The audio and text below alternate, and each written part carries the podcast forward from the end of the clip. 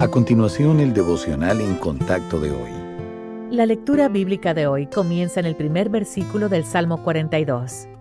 Como el siervo brama por las corrientes de las aguas, así clama por ti, oh Dios, el alma mía. Mi alma tiene sed de Dios, del Dios vivo. ¿Cuándo vendré y me presentaré delante de Dios?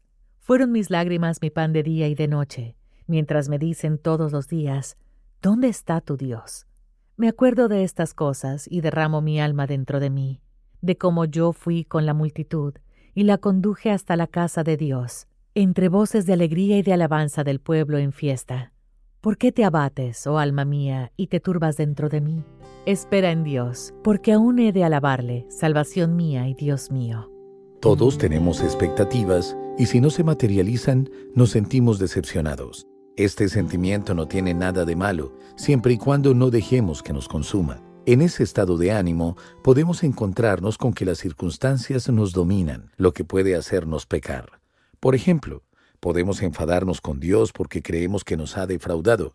Cuando ese es el caso, estamos diciendo que somos más sabios que Él y que el Señor debería haber resuelto la situación de acuerdo con nuestros deseos.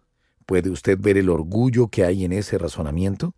Es cierto que Él no espera que nos alegremos por nuestro problema, pero por más difícil que sea, necesitamos humillarnos y aceptar que Él tiene autoridad sobre nuestras alegrías y sobre nuestras pruebas. Podemos reaccionar así una vez que nos damos cuenta de que todo lo que sucede está diseñado para nuestro bien, para que podamos llegar a ser más como Cristo. Cuando la vida le dé un golpe doloroso y su alma esté desesperada, aparte sus ojos de la situación y póngalos en el Señor.